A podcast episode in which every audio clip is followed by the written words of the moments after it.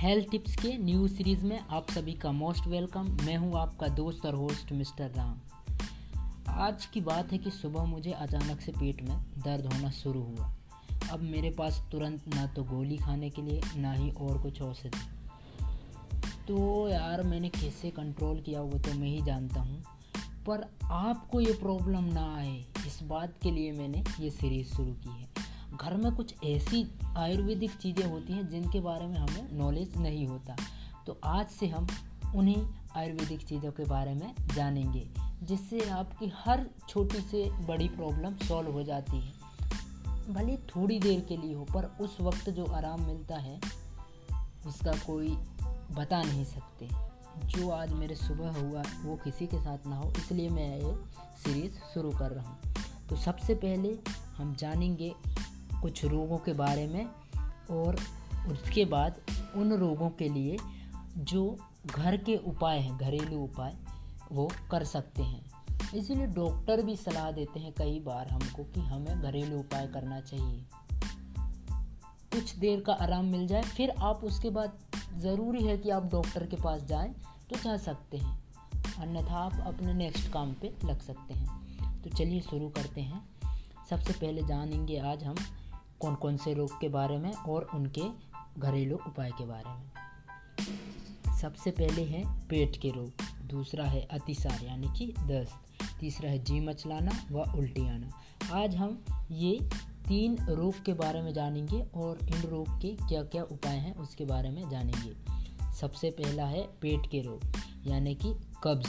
अगर आपको कब्ज़ हो रहा तो सबसे पहले सुबह उठते ही कुल्ला या दत्त मंजन करके एक गिलास ठंडा पानी पीकर, इसके बाद एक गिलास कुनकुने गर्म पानी में नींबू निचोड़ कर पी लें, फिर सोच के लिए जाएँ। फिर दूसरा है सोते समय ठंडे पानी या दूध के साथ। इस बगोल एक से दो चम्मच मात्रा में प्रतिदिन सेवन करें और इससे सुबह सोच खुलकर होता है। सुबह का भोजन करने के बाद एक छोटी हरड़ के बारीक टुकड़े कर मुँह में रख लें और लगभग एक घंटे भर चूसते रहें। घंटे भर तक इसे चूसने के बाद चबाकर निकल जाए। शरीर जब अत्यंत थका हुआ या अत्यंत दुर्बल, भूखा, प्यासा आलम पित्त बढ़ा हुआ या पित्त कुपित अवस्था में हो, तब हरड़ का सेवन नहीं करना चाहिए।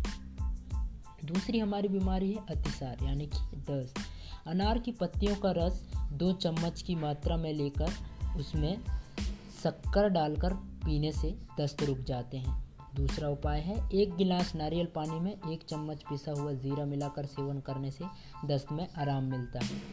तीसरा उपाय है, कच्चा पपीता काटकर पानी में उबालकर दो तीन दिन तक खोएँ या खाएँ सॉरी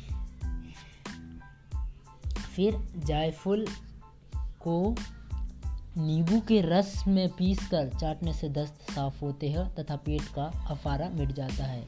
एक चम्मच नींबू का रस कर चार छोटे चम्मच दूध में मिलाकर पी लें तो आधे घंटे में आराम होगा। फिर हमारा तीसरी बीमारी है जी मचलाना या उल्टी आना उस दो उपाय हैं।